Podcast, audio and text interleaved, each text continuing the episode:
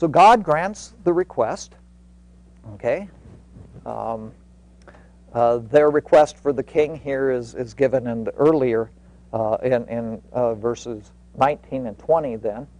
But the people refused to listen to Samuel. No, they said, We want a king over us, then we will be like all the other nations, with a king to lead us and to go out before us and fight our battles.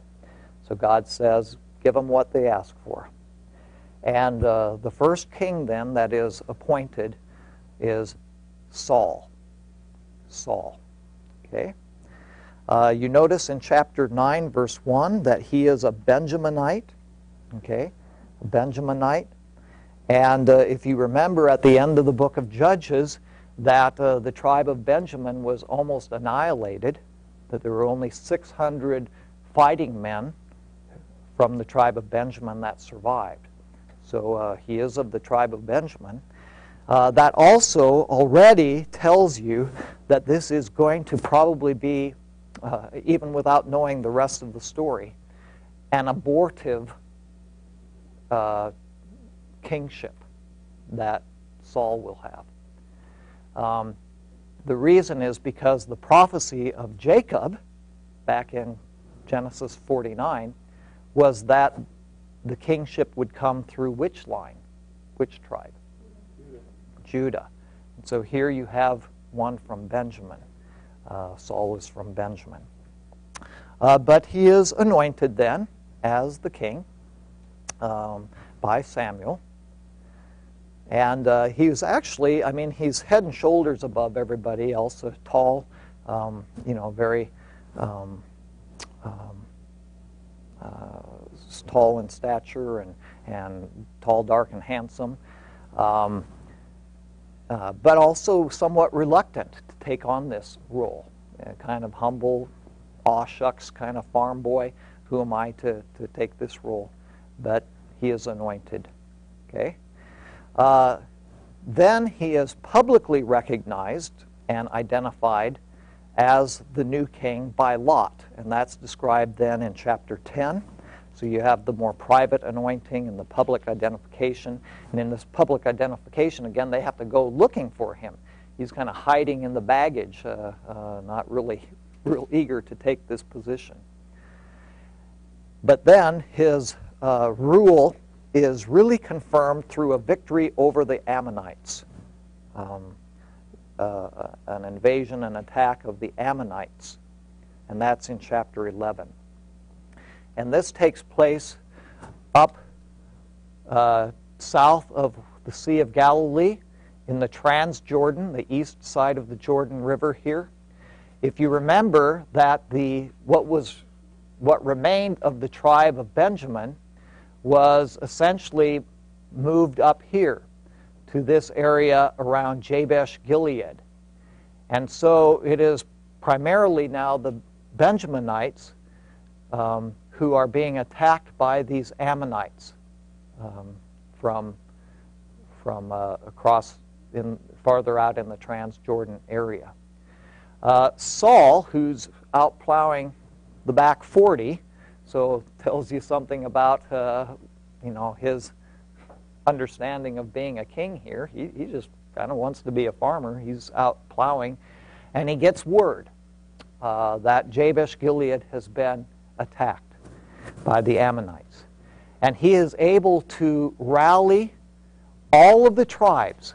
So it shows that they are recognizing him as the king, uh, not just a, you know, of a tribal locality, but of all the tribes together. He's able to rally all of the tribes to come together to defend the people of Jabesh Gilead. And there's a great victory there. And so this is much more of the dynamic confirmation of Saul as the, the, new king, the monarch. Okay? So, any questions about uh, the story, the history thus far, or comments? Okay, the second part of First Kings, which describes here the first king, Saul, describes his demise, though. it isn't long. Again, as I said, it's kind of an abortive monarchy that he has, and uh, it's a bit of a flash in the pan. It certainly isn't permanent. And so there is a demise. And uh, the demise for Saul is that he fails to obey the Lord. And if you'd go back to Deuteronomy chapter 17, where Moses uh, prescribes the office of king, uh, the primary role of the king was to be the steward of the king, Yahweh, to be the vice regent, the vice president, if you will, to do the bidding of the Lord. And so he was to be very, very up on the law, the Torah, to know the, the Lord's will. The problem with Saul here is that in several cases he goes against the will of the Lord and goes against the law of God. And so he, in a sense, abdicates his uh, privilege as the king. Uh, how does this happen? Well, uh, in one case, uh, there's another need for battle. He wants to lead the forces in battle. And uh, um, to do so, recognizing Yahweh is the warrior, the, the Lord of hosts here, uh, they, they seek Yahweh's blessing and presence before they would go forth in battle, and that means sacrifice has to be offered up. And uh, Saul has summoned the forces, and he summoned Samuel to come to, to carry out the sacrifice before they can engage in battle. And uh, the forces arrive, all the men are ready to, to move forward, but Samuel isn't there. Samuel tarries. And so they're just kind of sitting around, you know, tapping their fingers. Mm-hmm. One, two, three, four days go by, five, six, seven, and uh, the military personnel here are becoming impatient, and some of them are starting to disperse. They're starting to go away. They're starting to head back. Uh, nothing's going to happen here. And so, um, Saul goes ahead and takes the initiative. He says, Samuel must not be coming. We need to move ahead. I'm going to offer up the sacrifices.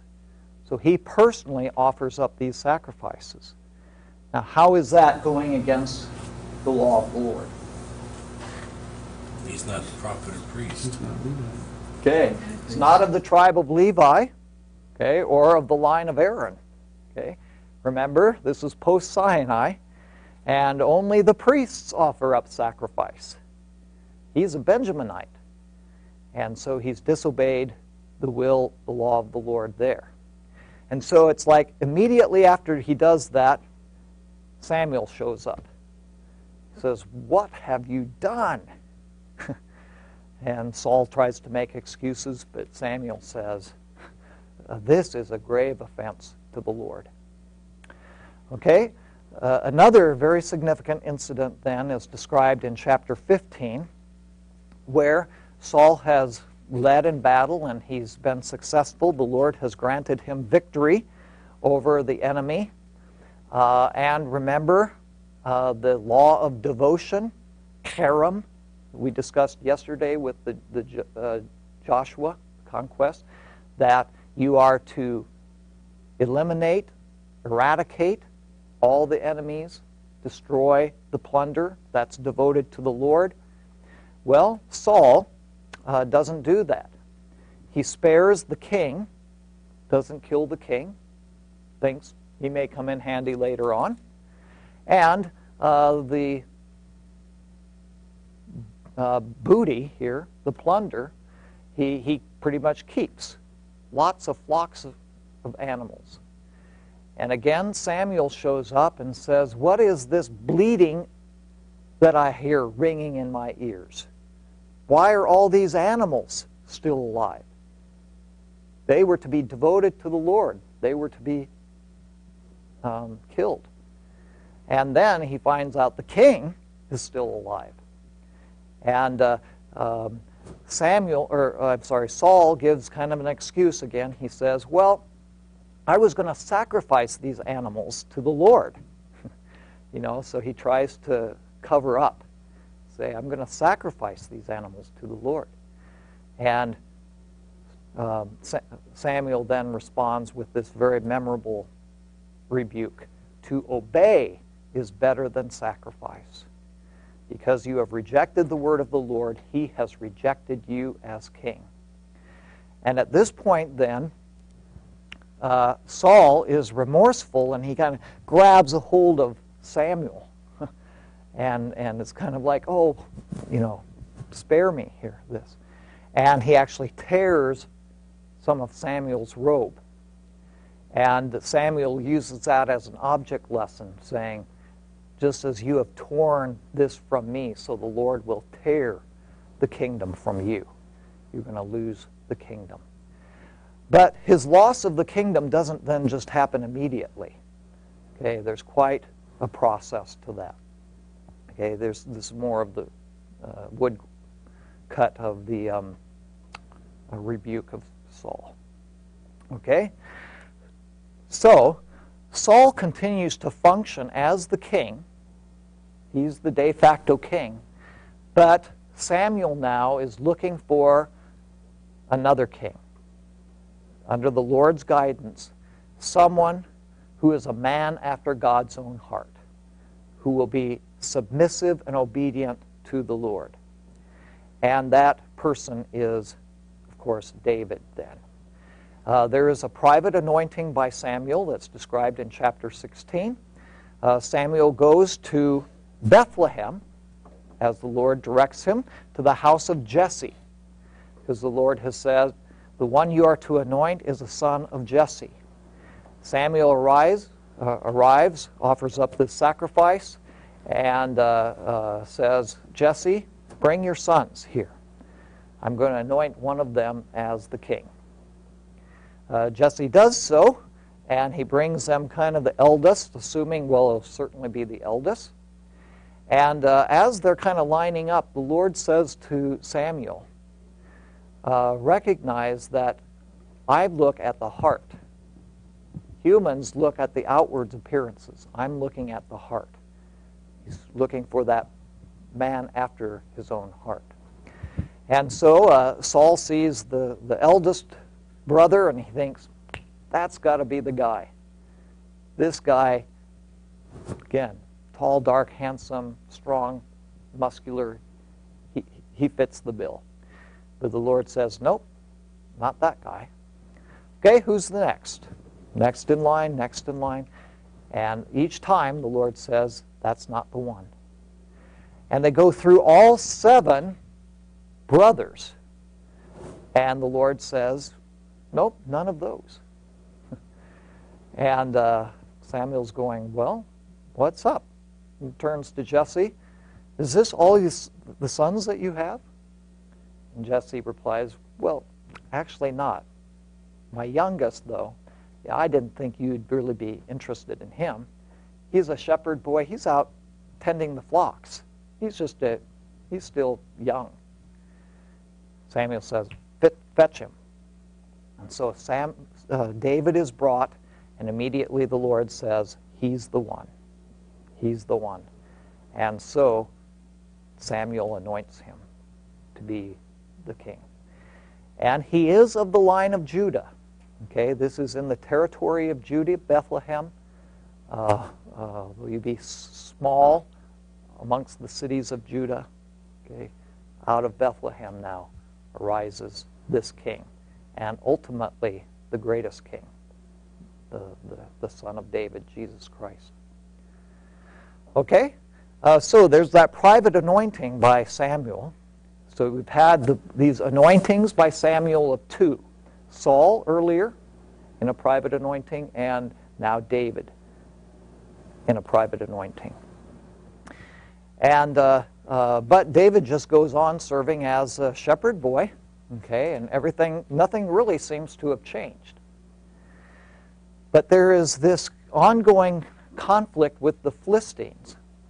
And the Philistines now have uh, quite a lethal weapon in the name of Goliath. This champion of their army, nine feet tall. Okay, that's huge for our standards today, but in the ancient world, you rarely even got over five feet, so maybe about four and a half feet. So this guy is twice as tall as anybody else. Um, this guy is uh, a mammoth. Okay, and uh, and so he is this this kind of heroic champion figure, and he taunts the Israelites, uh, saying, "Send out a man, send out your best, and we'll have a one-on-one with one another." And if your best defeats me, then the Philistines will serve you. But if I beat your best, then you'll serve us. You'll be our servants. Okay? And nobody from the Israelite camp is willing to go. Uh, David's brothers are a part of that camp, and Jesse has sent David to take some provisions to uh, Jesse's sons. And uh, David then, this youngster, not even of uh, um, conscription age for, for battle, he overhears this. He, he hears what's going on, and he, he hears the taunts of Goliath, and that Goliath would so blaspheme the God of Israel. He's amazed. Isn't anyone going to take up this guy? Okay. Uh, why are you afraid? We've got the God of Jacob with us. Lord of hosts. Okay? Uh, so he says, Well, I'll do it. And so he goes to Saul and uh, says, I'll, I'll be the one to go and fight. And Saul says, Okay, well, you need the proper armor. You can use my armor. And uh, Saul puts the armor on David, and it kind of like just the breastplate goes almost down to his ankles, you know, and he's just kind of rattling around. It's, it's too big for him, and, and he's not used to this. He's a shepherd boy. He says, No, I don't need this. You know, I've got the Lord. That's all that I need. And so uh, he goes out into the battlefield, and uh, you know the story. Okay? Uh, he comes and he, in a sense, invokes the covenant promise of God that God will fight for his people who are faithful and trust him. And he says to Goliath, I come to you in the name of the Lord of hosts, okay, Yahweh Sabaoth, uh, the Lord who leads the armies, whom you have defied. For the battle now is the Lord's, and he will give you into our hand. So David recognizes it's not going to be through me, but it's the Lord's, and so the Lord can use anyone even a youngster like myself. And of course, then he gathers the five smooth stones by the riverbank and uh, takes the first one, lets it fly from his slingshot. Plants right in the forehead of Goliath like a third eye, and he falls over.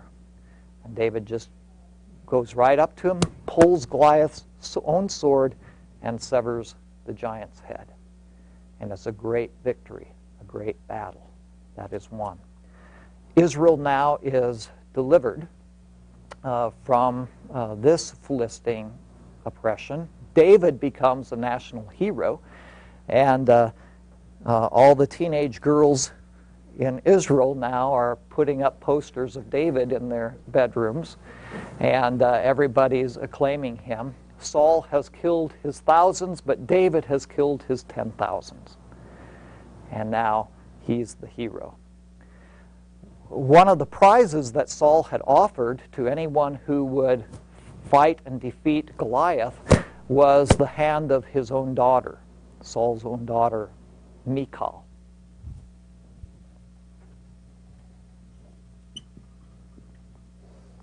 Okay? And um,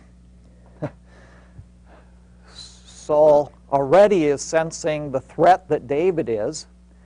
So he says, Well, yeah, you can have my daughter, but there is one more condition. Uh, you have to present to me as a uh, dowry price. 100 foreskins from Philistines. Okay? Well, obviously, Philistines aren't just going to line up and let David, you know, cut away uh, with to get the, their foreskins.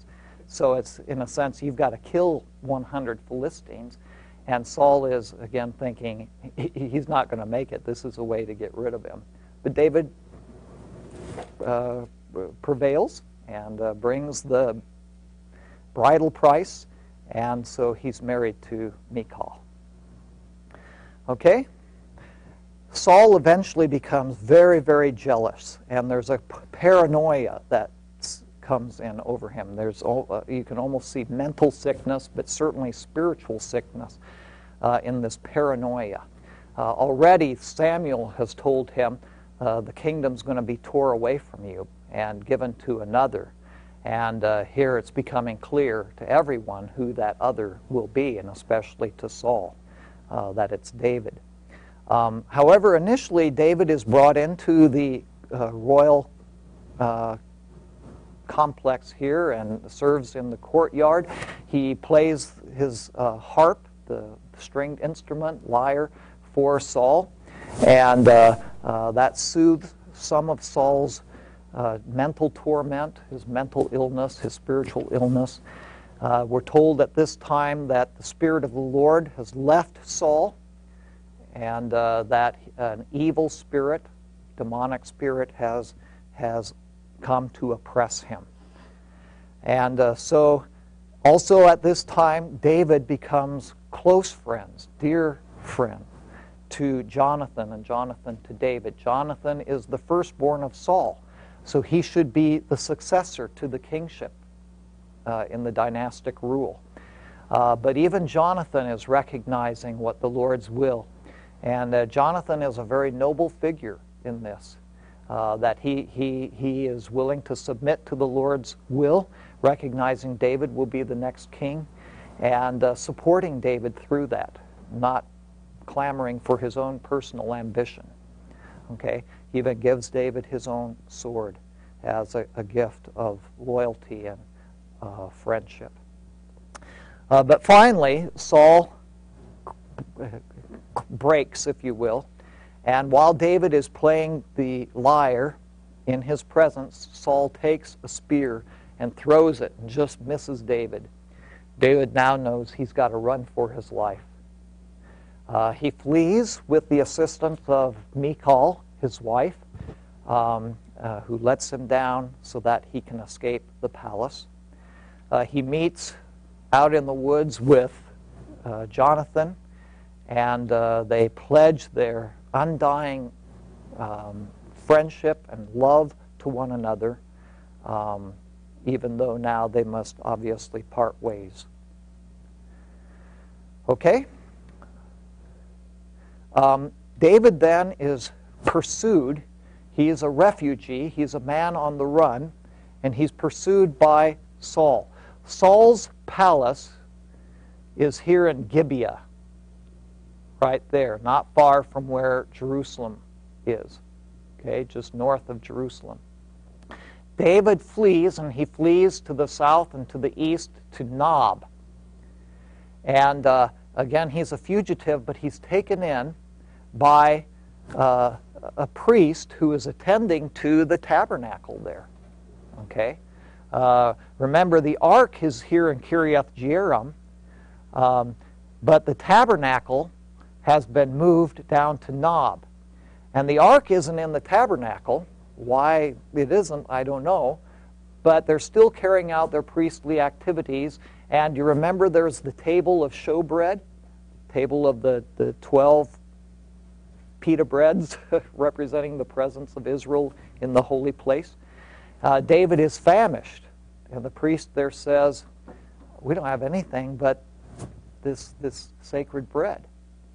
And David says, Give it to me. I, I, need it. I'm, I'm, on the lam here. And, and uh, the priest obliges that. Okay?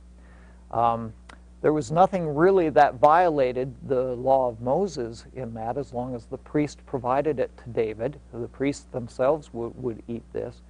But, it, but Jesus picks this up later on in the Gospels, where uh, the Pharisees are so upset that he and his disciples were eating on the Sabbath day. Remember, harvesting grain and picking the, the grain while they go through the grain fields. And they say, Why do you do this? Why do you break the law of God? And David said, Well, look back to uh, King David, what he did. You know, he was he ate the sacred loaves, and uh, and yet he was the Lord's anointed. The point is, I'm the Lord's anointed, and uh, um, I, I am Lord over the Sabbath it's, itself here. So he makes reference to that point. Uh, but then uh, Saul is out with his posse to, to catch David. And in this episode, it's like David is just always one step ahead of Saul. Uh, just there's so many close call, calls where David could have been caught by Saul. And he, he gets away from uh, Saul and the tabernacle, but Saul comes and his forces slaughter the priests of Nob. So it's again just showing how extreme uh, he will go and kind of his, his uh, I mean, he's just a ravaging uh, maniac here, uh, tyrant. Okay? Uh, so David then flees down into the wilderness of Judea. He becomes um, a fugitive down there, and he gathers around himself a, a, a band of of, of, kind of other fugitives, those who had been in debt and so forth, um, who become his like Robin Hood and the um, and the merry band there. So uh, uh, this is uh, his um, group uh, of uh, his gang, about 600 men. They're outlaws, uh, kind of like Jesse James on the run. Uh, but in the wilderness here in the um, uh, desert of En uh, he's hiding away in these strongholds and so forth. Okay?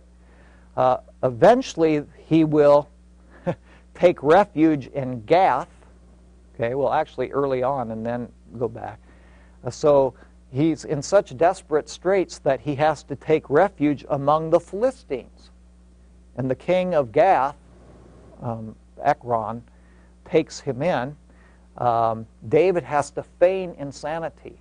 So he's slobbering, spittle is dripping from his beard, and he's like scratching the walls and stuff like that, acting like he's insane, so that uh, uh, the Philistines don't think that he's a threat. Because he's gone to the very hometown of Goliath. and uh, this is the only way that he's able to survive. So, just kind of like uh, Joseph, we saw earlier, and like Moses, Joseph put in prison, Moses, who had to go into the wilderness for 40 years, and now David, God brings his leaders low so that they learn dependence upon him and humility before him before he raises them up. So David's in about the lowest spot you can get. Okay? Uh, during this time, then, uh, he has a couple of opportunities while Saul and uh, his raiders are out seeking to destroy him to actually kill Saul.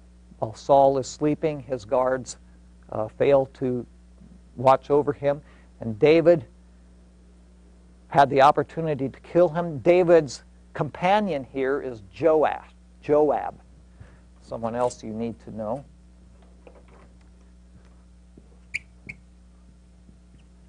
He becomes his general, five star general, later on in his kingdom. But even at this early time, Joab is there, and Joab would like to run Saul through. But David says, No, touch not the Lord's anointed. Saul is still the king, he's still anointed of the Lord. If Saul is to be taken out, God will see that that will be done. I'm not going to take that into my own hands. Uh, so he entrusts to the Lord uh, the destiny of Saul. Uh, but he, he actually, uh, in this incident, does cut from the hem of Saul part of his robe, and then gets to a safe distance and holds up that piece of fabric that had been cut off and says, Saul, look, um, you could have been killed. I could have killed you. Uh, so he shows that intention. David eventually then also gains a, wife, uh, Abigail.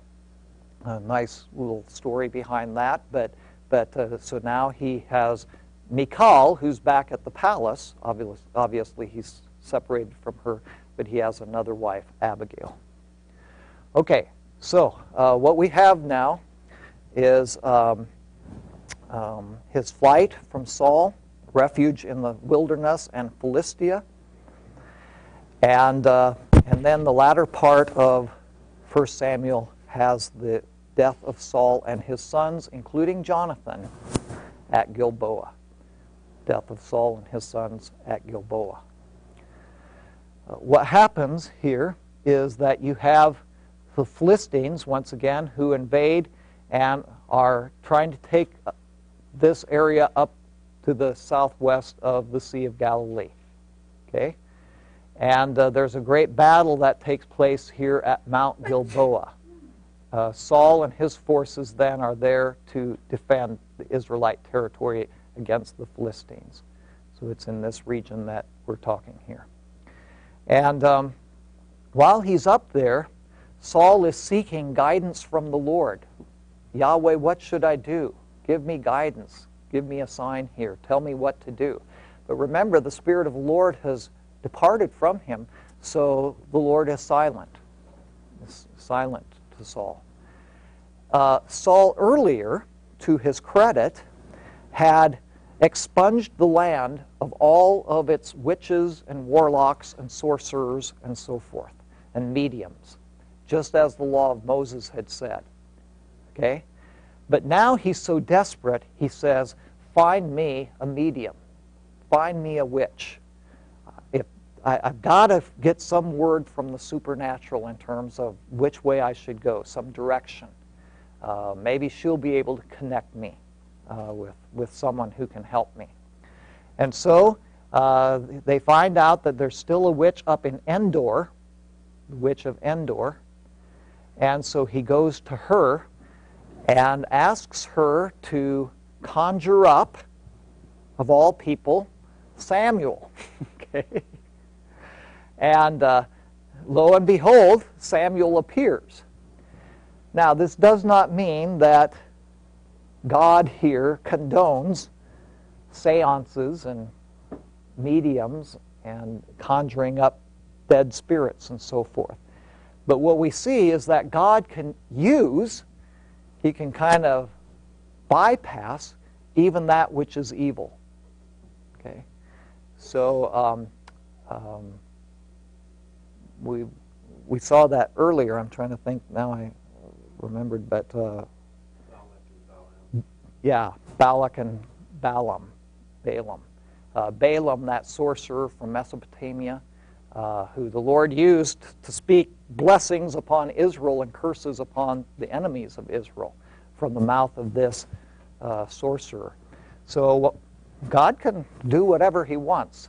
And in this case, uh, Samuel appears, and uh, the witch is surprised herself. she wasn't expecting this to really happen. And then she knows, oh, you're Saul. And she fears for her life because Saul's the one who's been getting rid of all the witches and warlocks and such. Uh, but Samuel essentially says to Saul, You already know what's going to happen. I told you that. I told you what the Lord's will is that the kingdom be wrestled wrested from you. Um, so that's what the case will be here. And uh, then at the Battle of Gilboa, uh, the Philistines succeed. Saul's sons are killed, including Jonathan. And Saul himself is injured by an arrow and takes his own life, commits suicide, um, falls on his own sword, and dies. And uh, so that's essentially the end of 1 Samuel, okay, taking place up here. Uh, the Philistines treat very badly the bodies of Saul and his sons, the princes, including Jonathan. Uh, their heads are cut off, their bodies are hung up um, in Beth Shan. And the men of Jabesh Gilead, remember the Benjaminites from his tribe who had originally been delivered at the very start when Saul became king from the Ammonites, they come and bravely rescue the body, and so his body and the bodies of Jonathan and the two other brothers are given a solemn burial.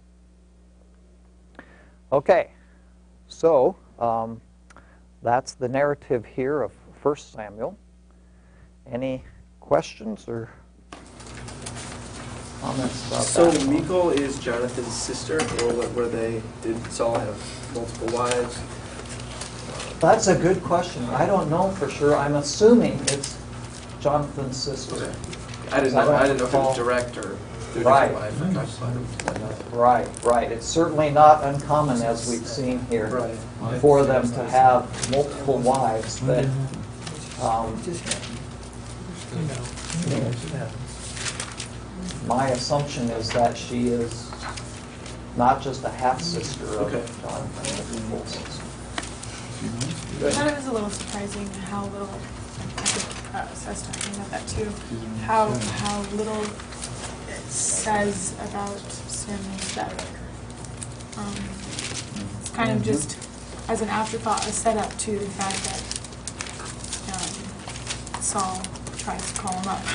Yeah, yeah, yeah. Where it's described, it's just kind of a, oh, oh yes, by this time He had Samuel died had died. So, I was just gonna, we're, we're just looking at, when did Sam die? Uh, I'm not sure. I remember a passage that kind of says, oh yeah, he, you know, by this time he had died, but, um, It- It's the same chapter um, in which Saul goes to the woman living Midian. It's like, okay, oh, no, Sam, ch- chapter twenty-five, that's the end okay. Yeah. And that's all. But he had earlier given kind of his farewell. I don't remember which chapter that is. Uh, It's almost a whole chapter. Uh, uh, yeah, chapter 12. Uh, because now he recognizes that Saul will take over the rulership, the new king will take over the rulership. So he gives a farewell speech and really reaffirms the covenant at that time. So um, he kind of fades from the scene from there, other than coming back to rebuke Saul, whether alive or dead. so, okay. Any others? Okay, well, we'll uh, then continue here for another 15 minutes and then take a break. Let's move on to uh, David. David,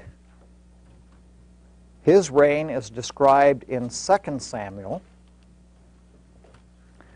So you think of uh, the turn here now into 2 Samuel. And you can see the years of his reign. And it's very convenient that he begins his reign in 1000 BC. So that's easy to remember. Uh, some of the most significant events in Old Testament history are roughly about 500 years apart. Or, yeah. So you've got the year 2000, that's Abraham. Roughly about 1500 is the Exodus. 1000 then is David. And then roughly 500 will be the return from exile. back into the land. So it's kind of nice to uh, keep in, in terms of this framework of 500 years, uh, much of the chronology of the Old Testament. He reigns for 40 years, as you can see here. And um, at the beginning of 2 Samuel here, the Israelite territory is, is depicted here on this map um, in the two colors, the red and the purple. Okay? So this is the occupied territory of the Israelites. By the time David, his reign is complete, it will take up this whole territory. So you'll see that he'll expand the territory very significantly.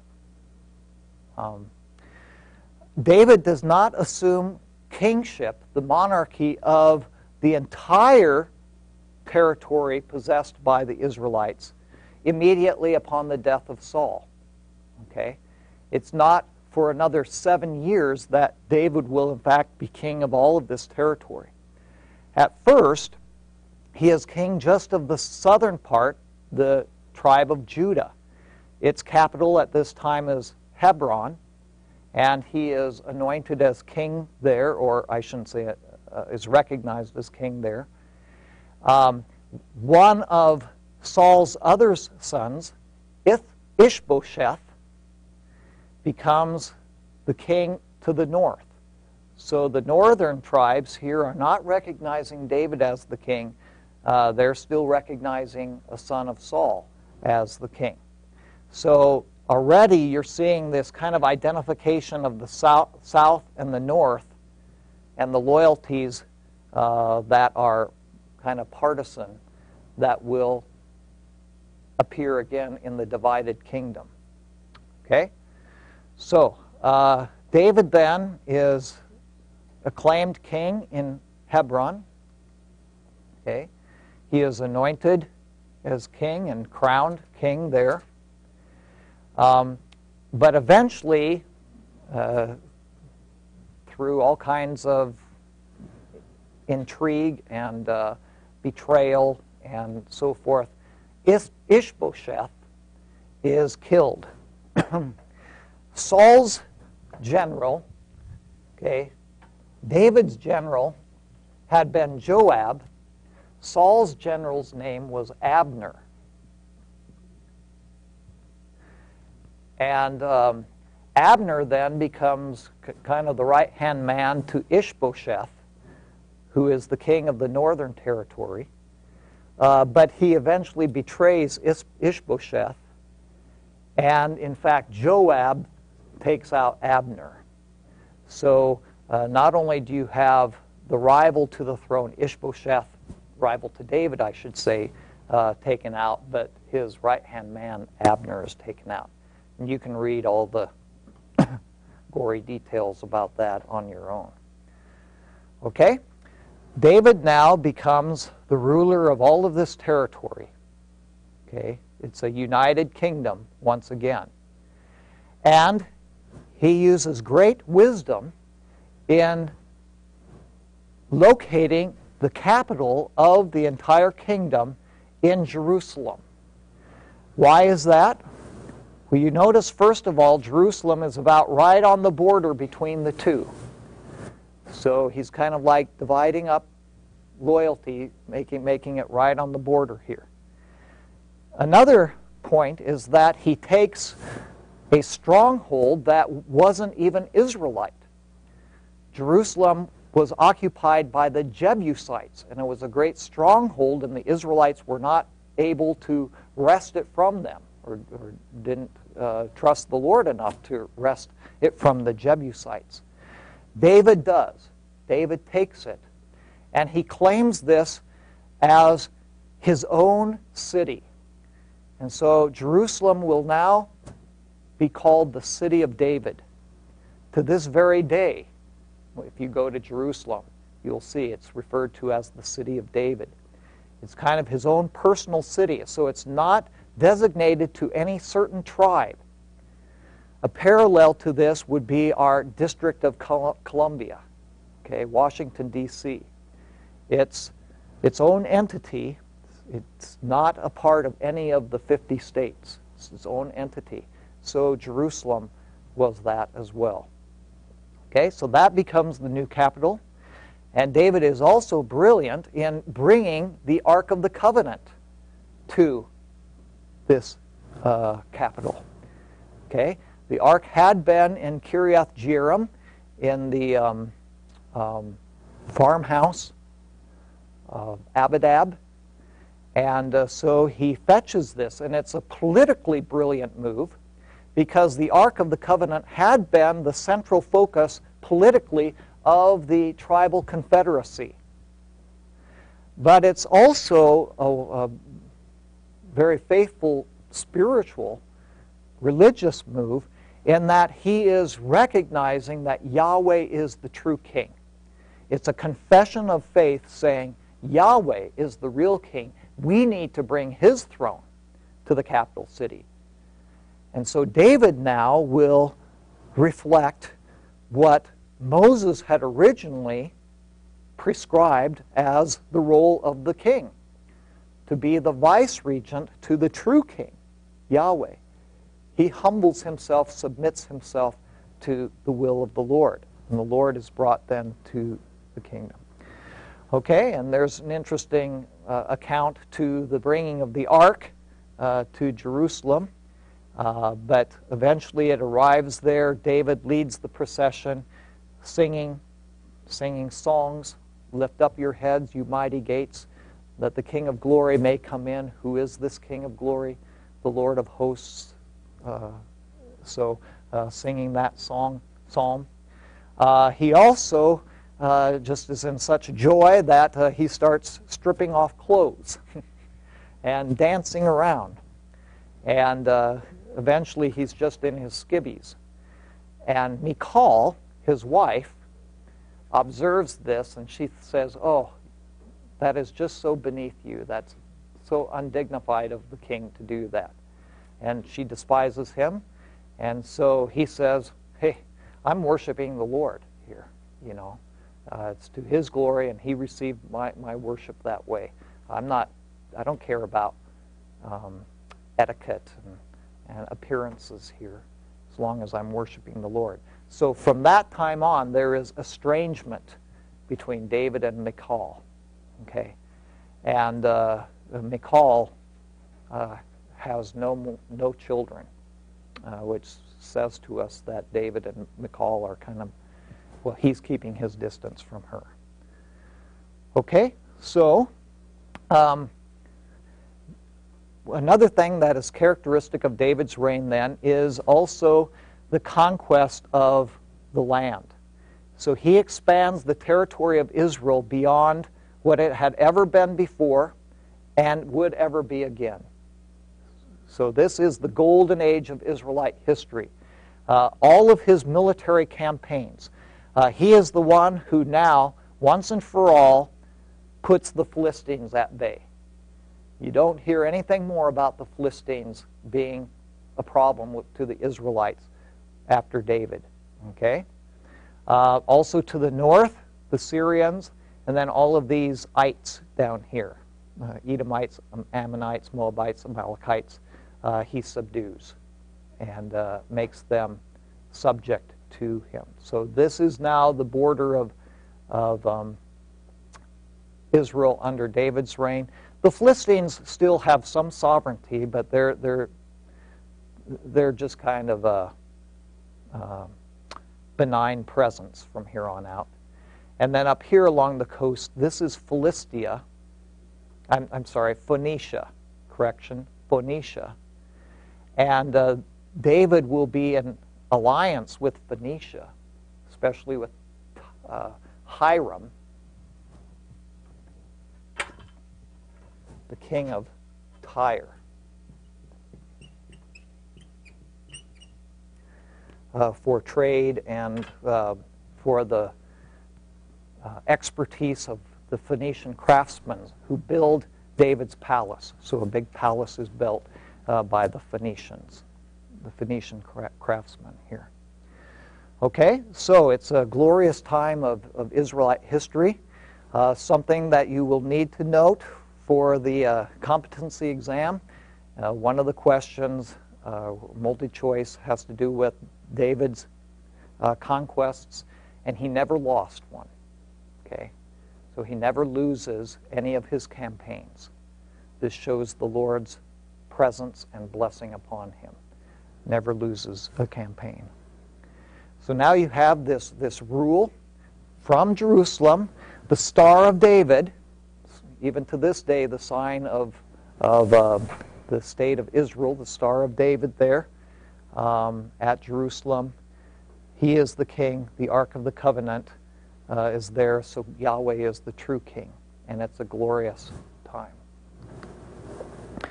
Uh, another significant uh, development during David's reign is the dynasty, the Davidic dynasty. And this uh, uh, takes place in 2 Samuel chapter 7, where you read about this. And there is a prophet by the name of Nathan.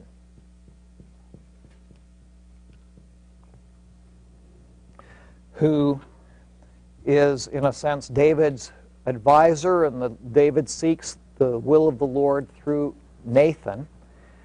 And uh, uh, David says to Nathan, Go inform the Lord that I would like to build him a house.